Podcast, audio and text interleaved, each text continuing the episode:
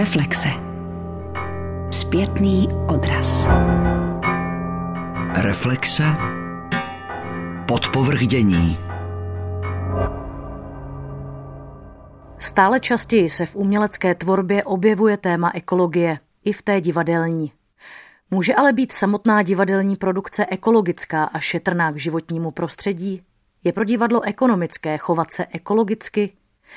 A neměla by být před svazujícími pravidly ekologického chování vždy upřednostněna svoboda umělecké tvorby?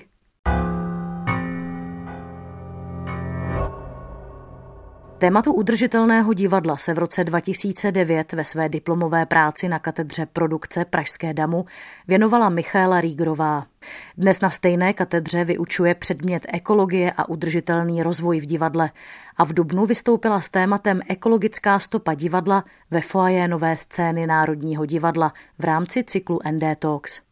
Před pěti lety vydalo nakladatelství Pražská scéna její knihu nazvanou Udržitelné divadlo – vůbec první českou publikaci o ekologických aspektech šetrnosti a obnovitelnosti divadelní umělecké tvorby u nás. Takto Michaela Rígrová odpovídá na otázku, jak lze charakterizovat ekologické nebo udržitelné divadlo. Ekologické chování a udržitelnost můžeme samozřejmě vnímat na několika úrovních, a to i v divadle. Někdy je to povědomí o ekologii, udržitelnosti. Udržitelnost samozřejmě může být ekonomická, na určité energetické úrovni, tak ale i lidské a vlastně jako nepřepínání lidí, ta udržitelnost má v sobě jako velkou škálu věcí. A ta ekologičnost samozřejmě, že můžeme jít do extrému a toho, že divadlo vlastně nezanechává žádnou stopu, neprodukuje žádný oxid uhličitý, neprodukuje odpady. A nebo je to provoz v divadle, kde se snaží nejenom šetřit energie, ale například získávat je z obnovitelných zdrojů, přemýšlí se ekologičtěji při výrobě scény, při výrobě celé inscenace, používání materiálů. Takže jednoznačná poučka o tom, co ekologické divadlo je, vlastně neexistuje a ani bych se neodvažovala ji říkat a nějak tím tuto sféru omezovat. Knihu Udržitelné divadlo eh, si vydala v roce 2014 v době, kdy toto téma ještě široká veřejnost neřešila, řekla bych, že to bylo spíše okrajové téma v té době, tak mě zajímá, co se v této oblasti změnilo, co by dnes v té knize mohlo být jinak. Změnilo se určitě hodně. Ta kniha se všemi svými mouchami byla určitým milníkem v tom, že to byl první ucelenější text, který je dostupný veřejnosti. Teďka, když se na ní koukám zpětně, spoustu věcí bych změnila a vysvětlila třeba jinak, ale vlastně důležitost tehdy bylo vlastně to téma otevřít a ukázat, že o ekologii můžeme mluvit i v umění, aniž bychom to umění nějakým způsobem omezovali či schazovali jeho právě kreativní a uměleckou složku, což spousta lidí nedokázala dost dobře pochopit, protože když se zmínilo ekologické divadlo, tak si všichni představili scénu z papírových krabic a nějaké batikované kostýmy a nebo, že všechno bude z odpadků. Právě ta knížka měla představit, že o tom to není. Od té doby si myslím, že lidé začali o tom více přemýšlet, začali se i víc koukat do zahraničí, kde tyto věci fungují mnohem déle. V České republice ty iniciativy jsou stále častější a lidé v kulturních institucích se snaží dívat i na tuto složku svého provozu a vlastně svůj provoz přizpůsobovat dnešní době a potřebám dnešní doby. Zmínila si zahraničí jako příklad ekologické divadelní praxe. Může sloužit Londýn, kde v září 2008 vydali akční plán pro změnu klimatu. Zelený divadelní plán. Ten počítá s 60% redukcí tvorby skleníkových plynů londýnskými divadly do roku 2025. Jak se jim to v Londýně zatím daří? Daří se jim to dobře. Ta divadla, a teďka musím poznamenat, že nejenom velmi alternativní scény nebo menší scény, či individuální performeři a site specific, ale i velká divadla se do toho zapojila. Ono to totiž je mnohem jednodušší, než se zdá koukli sami na sebe, udělali určitý audit v provozní stránce, koukli na budovy, na spotřebu energií, spotřebu materiálů, fungování kanceláří, začali zkoumat, eh, jaké používají technologie, kolik spotřebovávají vody, plynu, elektřiny a začali zjišťovat, v čem se můžou zlepšit a inovovat. A vlastně tímhle tím eh, začali omezovat nejenom spotřebu energií, šetřit peníze, ale zároveň snižovat i tvorbu z těch eh, skleníkových plynů. I my v českém prostředí máme jakéhosi průkopníka a tím je Národní divadlo. Národní divadlo je naprosto fantastické v tom, že je vlastně v České republice ekologickým průkopníkem eh, na poli kulturních institucí, aniž by o tom vědělo. Oni dostali několik ekologických dá se říct, eh, Oscarů na evropské a světové úrovni, ale téměř nikdo v České republice o tom nevěděl, protože Národní divadlo prostě dělá divadlo, tak proč by mluvilo o ekologii? I to se začíná měnit a je to dobře, protože kdo z lidí ví, že se divadlo chová ekologicky, kdo ví, že má na střeše velkou solární elektrárnu, anebo že právě přestalo používat pitnou vodu na chlazení hydrauliky a používá vodu z Vltavy, která je co by kamenem dohodila to doslova a do písmene. To nijak úroveň inscenací, jejich výtvarnost a kreativitu naprosto nepostihlo. Přesto to má úžasné dopady, jak ekonomické, tak, tak ekologické. Do úsporných opatření a využití obnovitelných zdrojů energií investuje metodou EPC, tedy Energy Performance Contracting. Co to znamená? Jak to funguje? A může to být systém přenesitelný i do jiných institucí? Naprosto. Metoda EPC, tedy Energy Performance Contracting, znamená, že dodavatel garantuje minimální úspory a případný rozdíl eh, v této garanci on doplatí.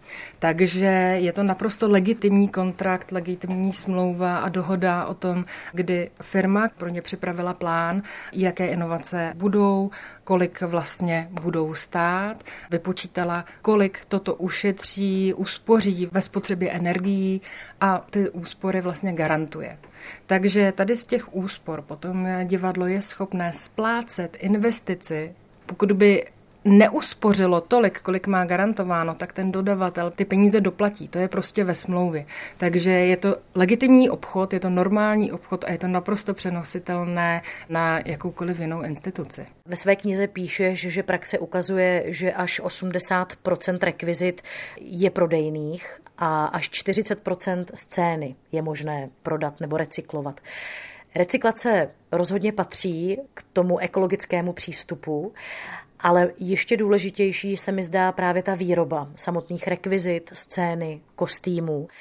Jaké jsou možnosti ekologické výroby inscenací?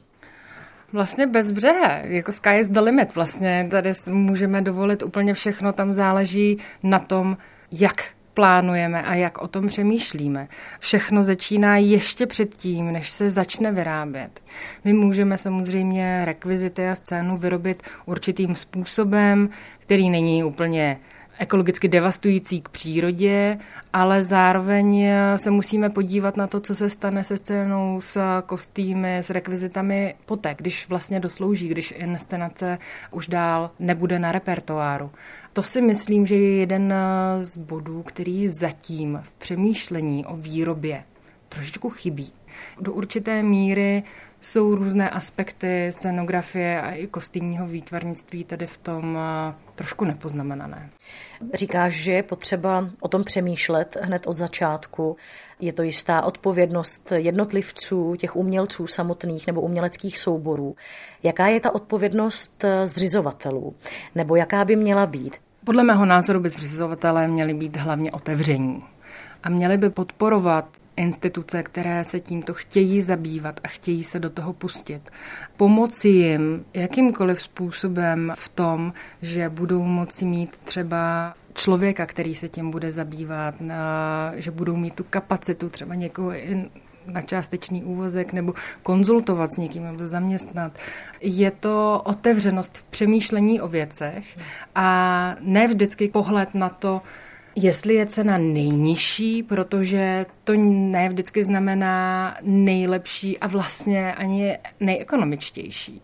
Když jsme u těch financí, je pro divadlo ekonomicky výhodné chovat se ekologicky a nesvazuje to potom těm tvůrcům ruce? Ano i ne, protože když se rozhodnete nějak chovat, tak samozřejmě, že vás to do určité míry zavazuje. Některé věci už nebudou tak jednoduché.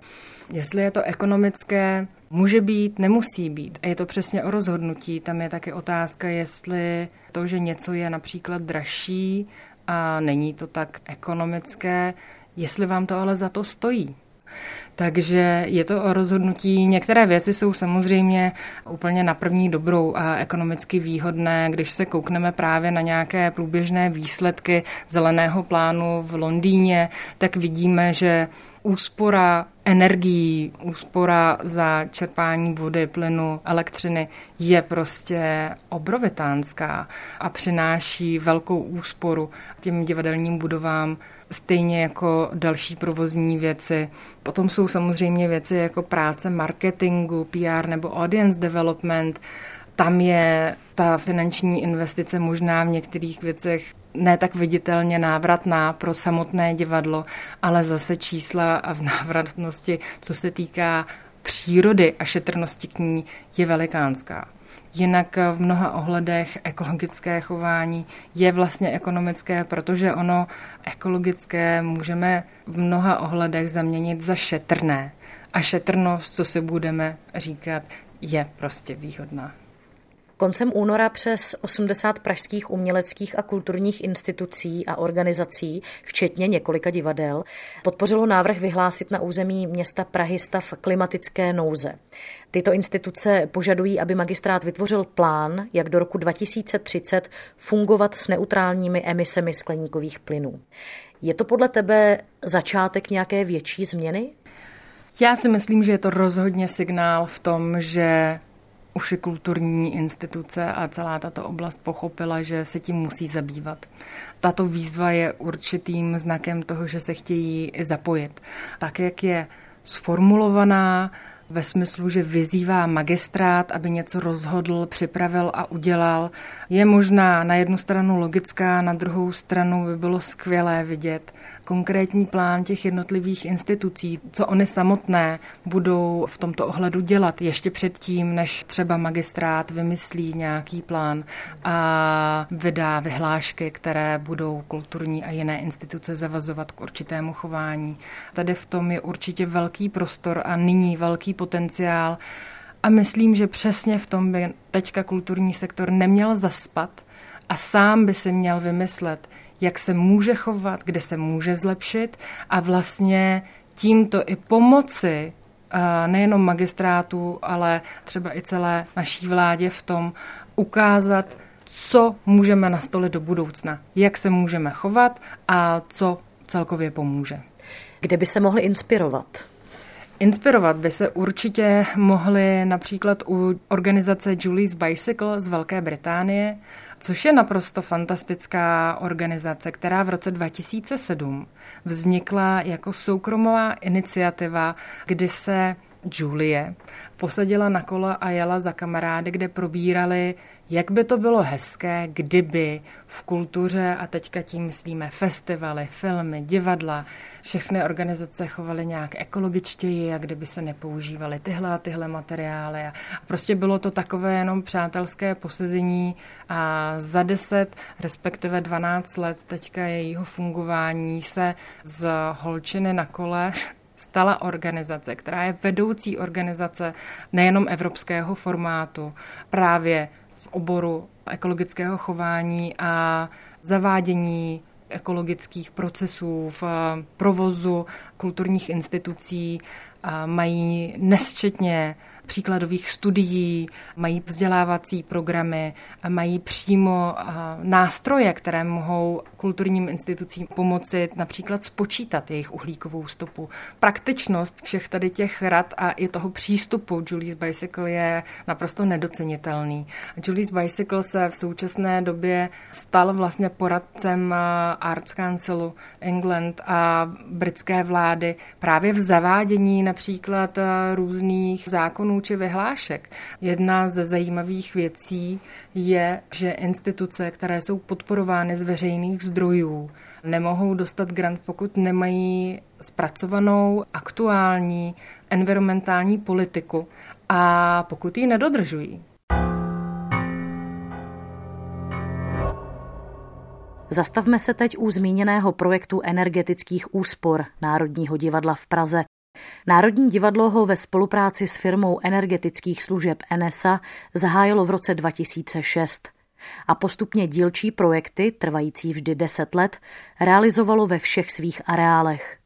Začalo v areálu Národního divadla, který zahrnuje historickou budovu, novou scénu a takzvanou dostavbu, tedy bývalou restaurační a také provozní budovu s rozsáhlým podzemním objektem, ve kterém je společné technické zázemí zabírající šest podzemních podlaží. Paralelně s Národním divadlem byl realizovaný projekt ve státní opeře. Pak následovalo Stavovské divadlo, bývalý Anenský klášter a nakonec ateliéry a dílny na Flóře. Cílem projektu bylo snížení spotřeby zemního plynu, elektřiny a vody a také využití obnovitelných zdrojů energie. Ředitel technicko-provozní zprávy Národního divadla Václav Pelouch vysvětluje, co stálo na počátku rozhodnutí investovat do ambiciózního projektu energetických úspor. Úplně na začátku stálo zjištění, že Divadlo je po rekonstrukci řádově 25 let, eh, že technologie, které jsou tady, začínají stárnout. Je potřeba je vyměnit. My se samozřejmě můžeme chlubit a říkat, my jsme od začátku chtěli být eh, ekologicky šetrní, protože nám záleží na tom, aby planeta byla zelenější, než má být, ale to bychom lhali. Že z toho zároveň vznikly opatření, které jsou šetrné k životnímu prostředí a, a také obrovským bonusem, jsme na to patřičně hrdí ale nebylo to původní záměr.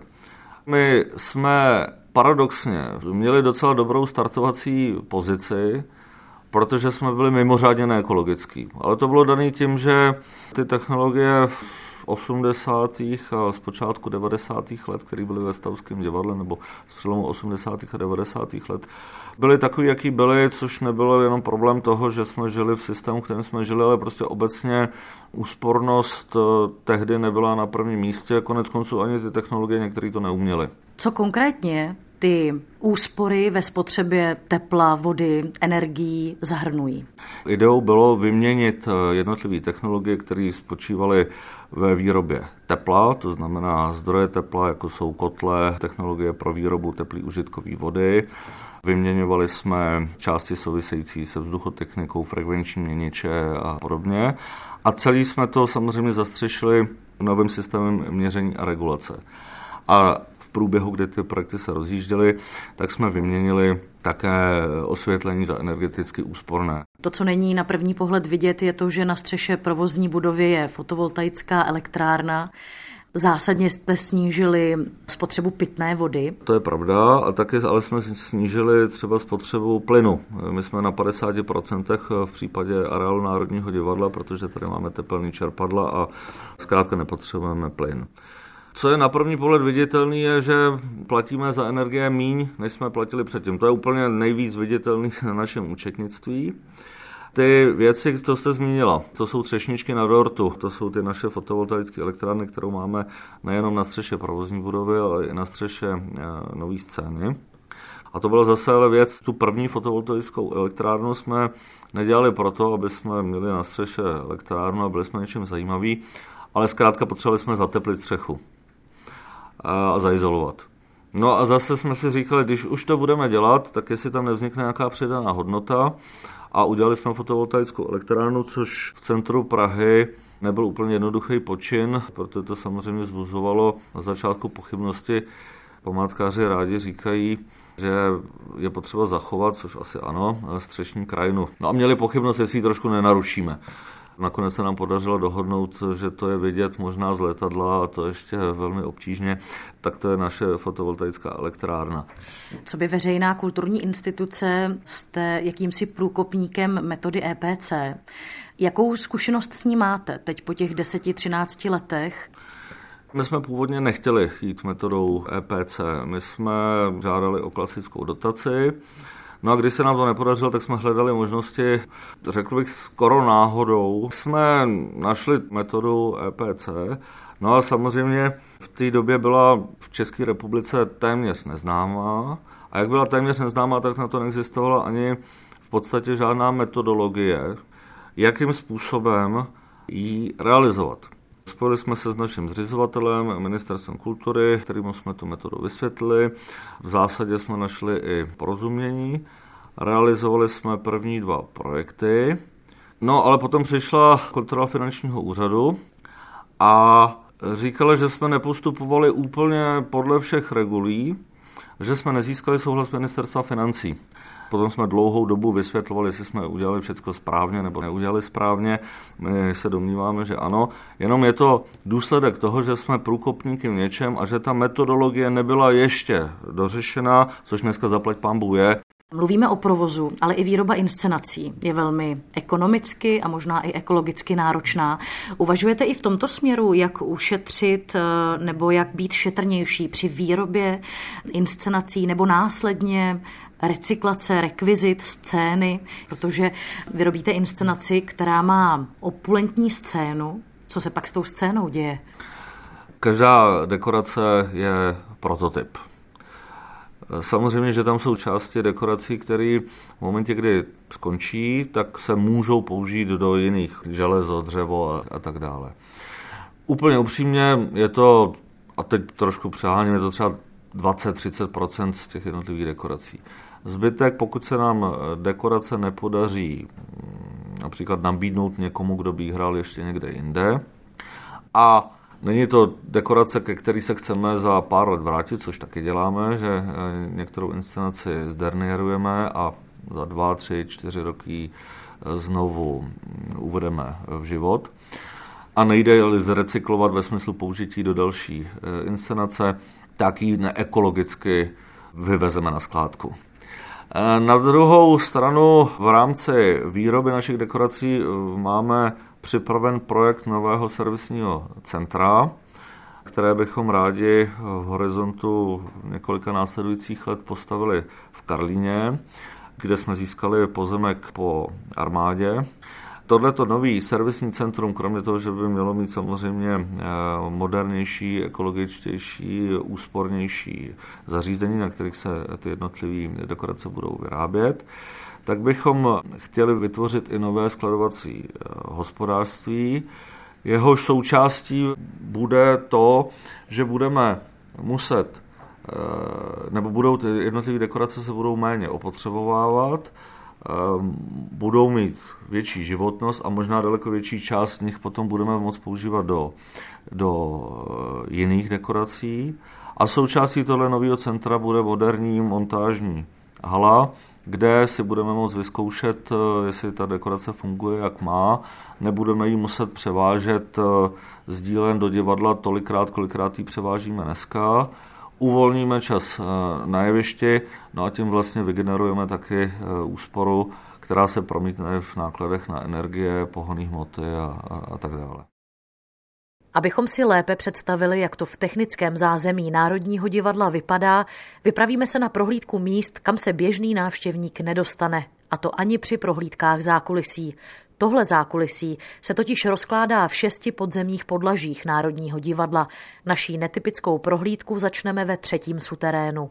Ve třech patrech pod sebou skladujeme dekorace, skladujeme v takových polootevřených klecích, kontejnerech, který musíme naplnit, když přijede kamion na nákladovou rampu, tak ručně překládat jednotlivé dekorace z kamionu do klece a ta klec potom může tady tou chodbou projet do dekoračního výtahu, který vede na jeviště.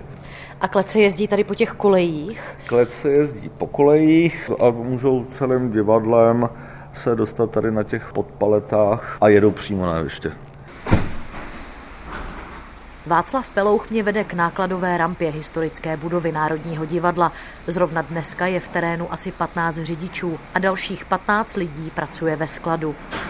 Jeden kamion tady právě je a vykládá dekorace. Na krabici je Jenda a Mařka, tak předpokládám Jeníček a Mařenka. To bude Jeníček a Mařenka, který hrajeme normálně ve státní opeře. Teď po dobu rekonstrukce to hrajeme v hudebním divadle v Karlíně. Tady vidíte ten nákladní výtah, který jede z úrovně třetího suterénu do úrovně jeviště. Teď jsme vstoupili do prostoru hlediště historické budovy. Možná bychom mohli říci, jak se projekt úsporných opatření promítl tady, ačkoliv to není na první pohled poznat. V hledišti historické budovy se promítl nejviditelněji tak, že jsme tady kompletně vyměnili svítidla, vyměnili jsme za energeticky úsporná na bázi letkových zdrojů s tím, že jsme hledali takové zdroje, které budou mít barvu co nejpodobnější těm původním eh, klasickým žárovkovým typům, tak aby vlastně nikdo nic nepoznal, aby jsme kvalitu interiéru nikterak nezměnili tím, že tady budeme dělat úsporné opatření, což je obecný princip. První věc byla, že se nezmění komfort, to znamená, že budeme pořád stejně topit, pořád poteče teplá voda tak, jak má tec a budeme svítit tak, jak budeme svítit, ale zároveň vygenerujeme úsporu. To znamená, že na první pohled nikdo nic nepozná, a my to poznáme minimálně na tom, že máme nové zařízení a lepší výsledek v účetnictví.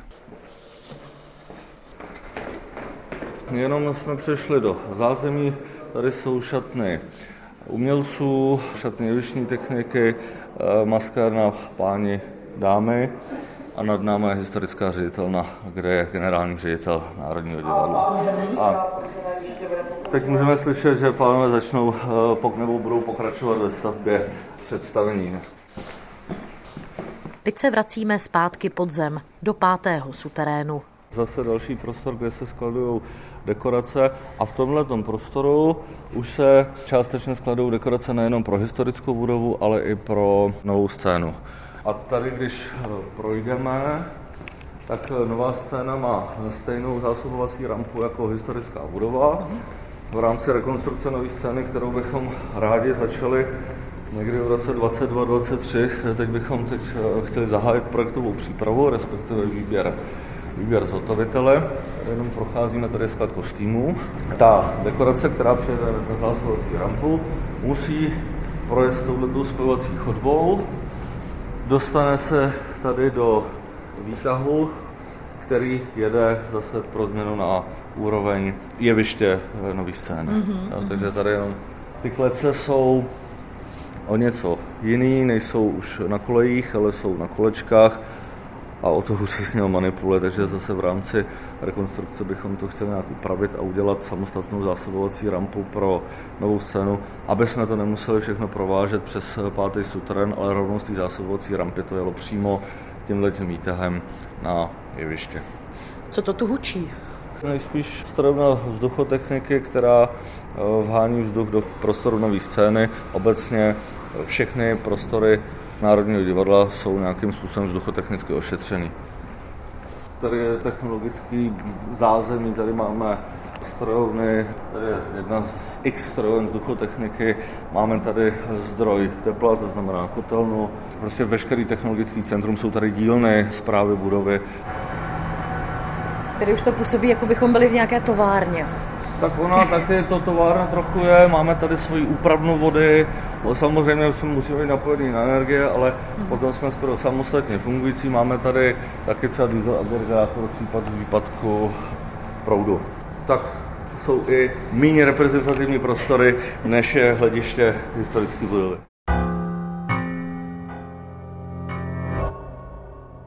Ekologie je hlavním tématem umělecké tvorby režiséra a dramaturga Vojtěcha Bárty a také jedním z témat chemického divadla, které Vojtěch Bárta v roce 2014 založil se scénografkou Janou Hauskrechtovou. Je jedním ze tří nezávislých souborů, které působí v Pražské Venuši ve Švehlovce. Brněnské hadivadlo uvádí například studiovou inscenaci Vojtěcha Bárty a Matěje Nitry o krizi ekologie a umění, nazvanou k antropocénu. A chemické divadlo uvedlo koncem loňského roku hru nazvanou Pytel na odpadky v šoku, ten černý pytel na odpadky, inspirovanou bestsellerem jeho korejské spisovatelky Han Kang, vegetariánka. Experimentální chemické divadlo si klade za cíl reagovat na to, co se kolem nás děje. Jaký je tedy jeho aktuální vztah k ekologickým tématům? Ptám se Vojtěcha Bárty.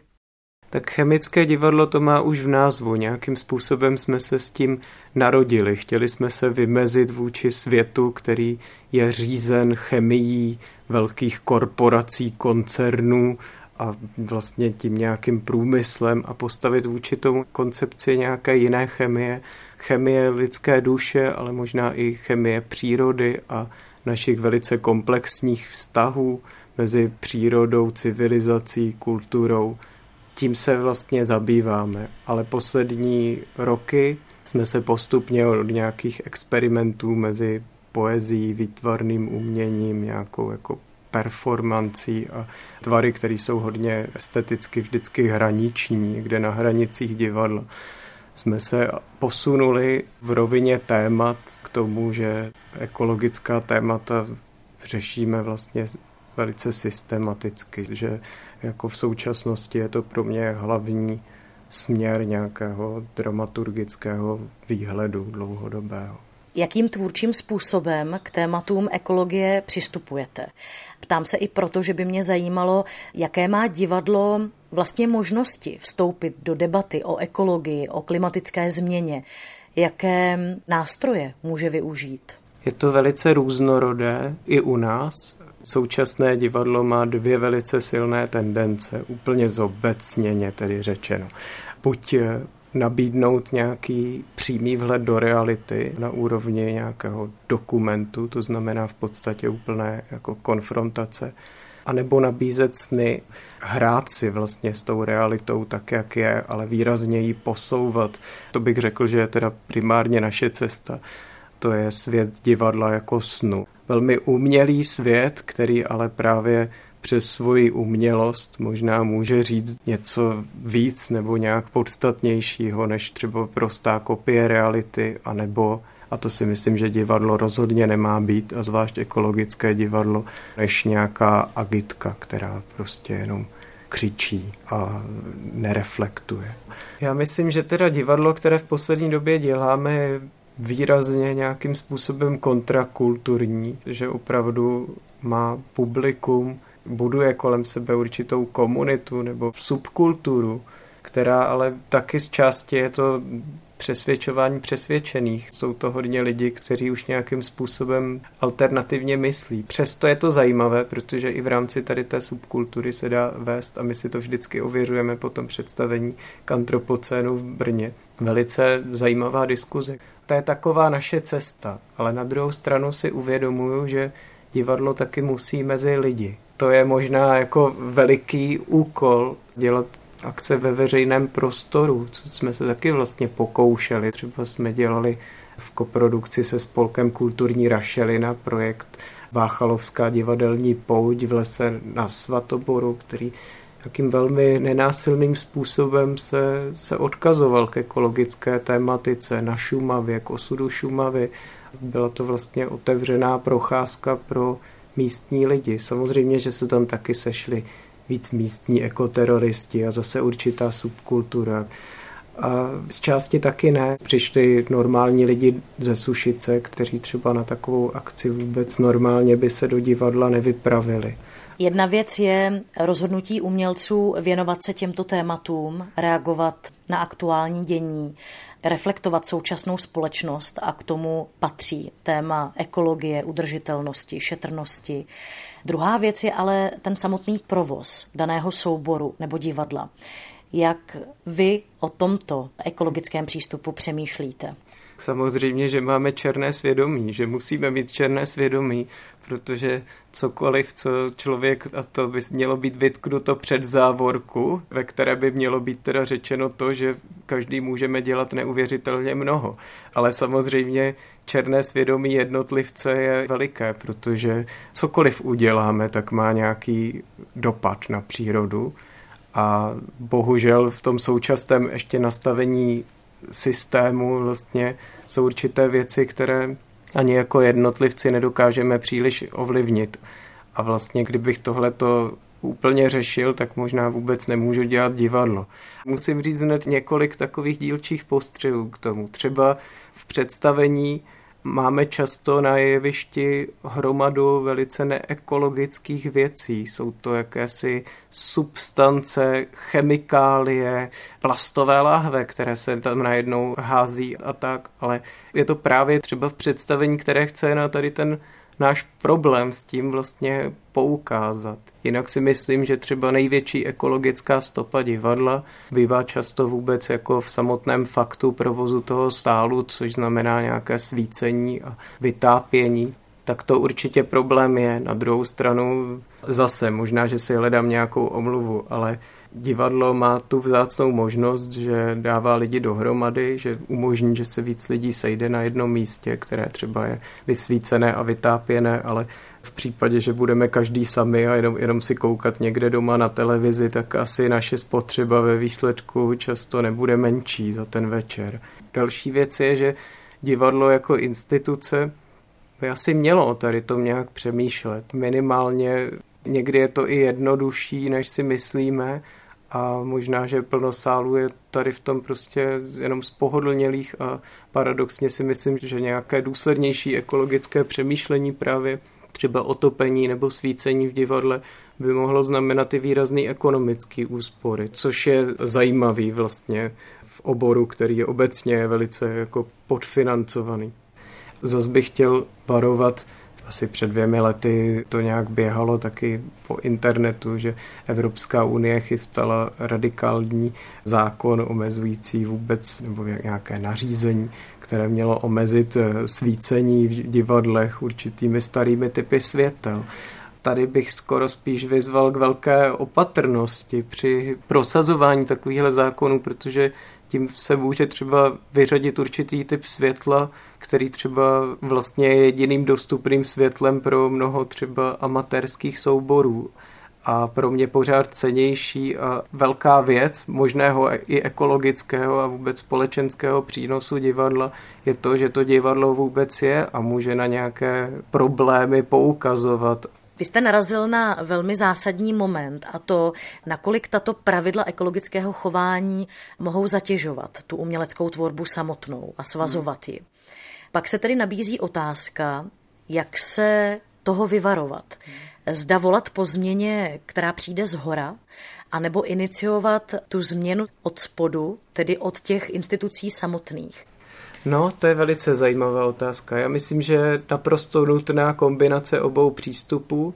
Přitom si teda pořád myslím, že všichni můžeme dělat hodně, ale na druhou stranu, dokud je tu určitý systém, který prostě je založený, bohužel v současné podobě, na neomezeném růstu a neomezené spotřebě, tak bohužel my musíme tlačit i na tu změnu toho systému.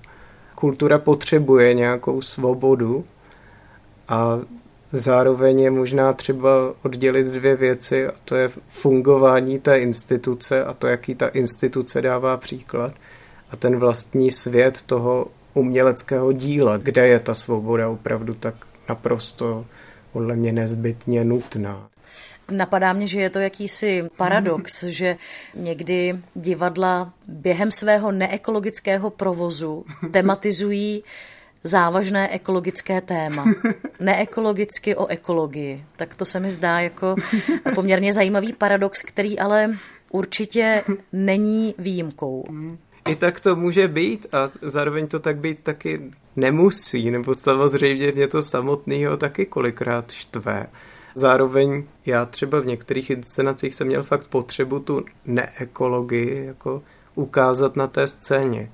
Ale často třeba v tom světě v zákulisí jsme se vlastně snažili chovat maximálně udržitelně, dokonce i při konstrukci takovýchhle představení, že, že třeba ča, často, že se dá na jevišti hodně pracovat s recyklací nějakých materiálů, ať už jako z minulých inscenací, nebo prostě z nálezů ze skládky, tak taková scenografie může být velice levná. Chci s tím možná víc ještě experimentovat právě s nějakým tématem jako odpadu na jevišti, ale to nutně neznamená, že my jsme primárně ti, kteří ten odpad jako generujeme. Samozřejmě, jak tu ekologii vůbec vbudovat do toho světa jeviště, je neustálá mnoho vrstevnatá a i docela kontroverzní výzva.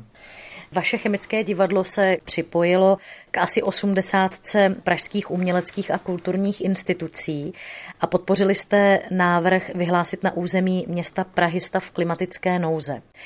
Mě zajímá, jestli z vašeho pohledu je to signál toho, že kulturní instituce jsou připraveny změnit svoje chování. Do velké míry snad ano, to by bylo nepoctivý, kdybychom si to neuvědomovali a nechtěli třeba i, i měnit svoje chování. Je otázka, co můžou kulturní instituce dělat. Já bych si třeba představoval, že by Praha nějakým způsobem, nebo i Brno, kde ta výzva taky teď už existuje a doufám, že se rozšíří i do dalších měst a hlavně tady myslím si, že primární úkol je opravdu šetřit. Šetřit zdroje, šetřit energii, jsou to často věci ne ani tolik spjatý s tím jevištěm, ale často to jsou věci spjatý s tím vedlejším provozem, s celým světem kolem, se světem divadelního baru, stopením v sále. Vlastně jsme trochu zvyklí na přetopené divadelní sály. Čili jedna věc je určitě a úplně primární v rámci té ekologie šetřit, což znamená vůbec snížit tu nějakou všežravost toho systému, napravit ten neuvěřitelný omyl té civilizace, která si myslí, že vlastně na omezené planetě je možné využívat neomezené zdroje a neomezeně růst. Třeba si myslím, že Praha nějakým způsobem by měla jako ve spolupráci s kulturními organizacemi směřovat k tomu, aby třeba kulturní organizace 21. století fungovala na obnovitelné zdroje a aby byla pokud možno nízkoodpadová nebo téměř bezodpadová. To teda hlavně možná, protože jsem si vědom toho, že na té scéně to není stoprocentně asi vyloučitelné a reálné, ale určitě to jde na všech těch divadelních barech kolem těch sálů.